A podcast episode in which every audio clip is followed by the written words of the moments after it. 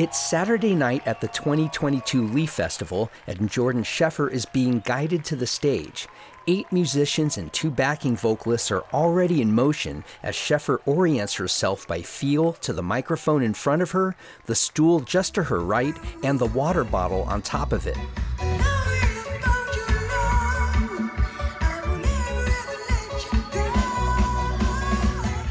When I have a band behind me, it just feels like I've got this kind of power to totally control the musical direction. And for me, my voice plays off of the feeling I have in me of this freedom. Control, power, freedom. Scheffer said she has fought for those feelings her entire life. She was born after just 23 weeks, a micro preemie as these newborns are called, and has been blind since infancy. Today, with a microphone in front of her and music in her ears, the Asheville native is a force of nature and nurture.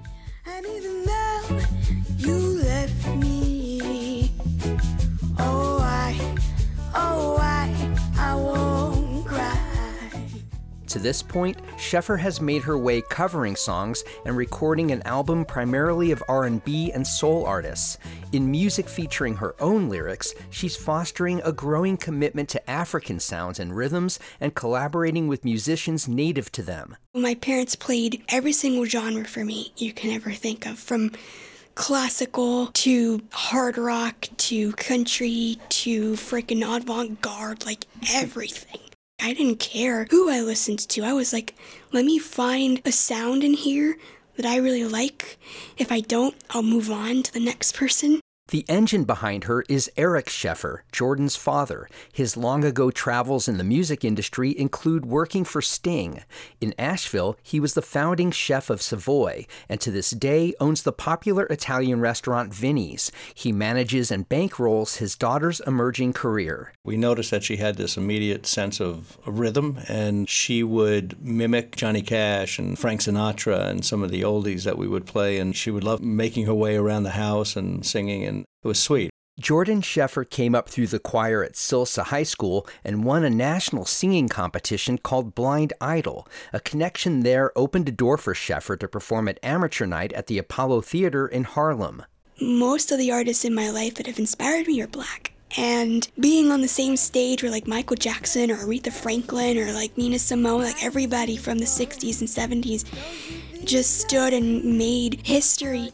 It was just like, wow, talking to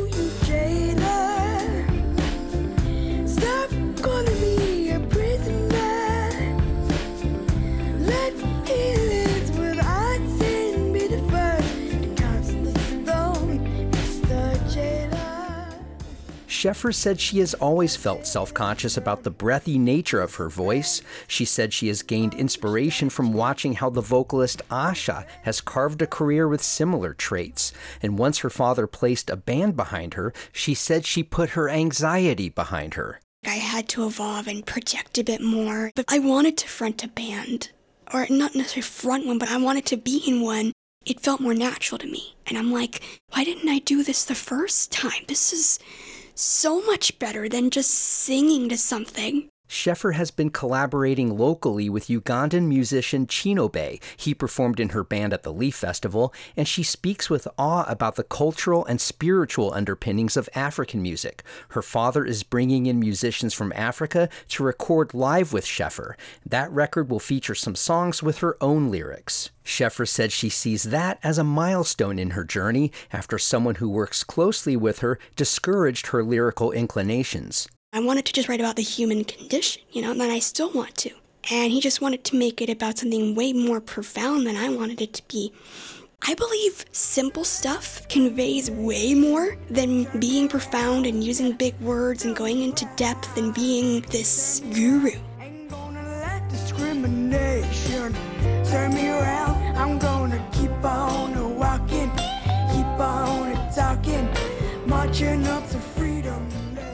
When she isn't studying African songs to include on her next record, Scheffer spends time drawing, sculpting, and working toward her degree in international studies from UNC Asheville. I'm Matt Peiken, BPR News.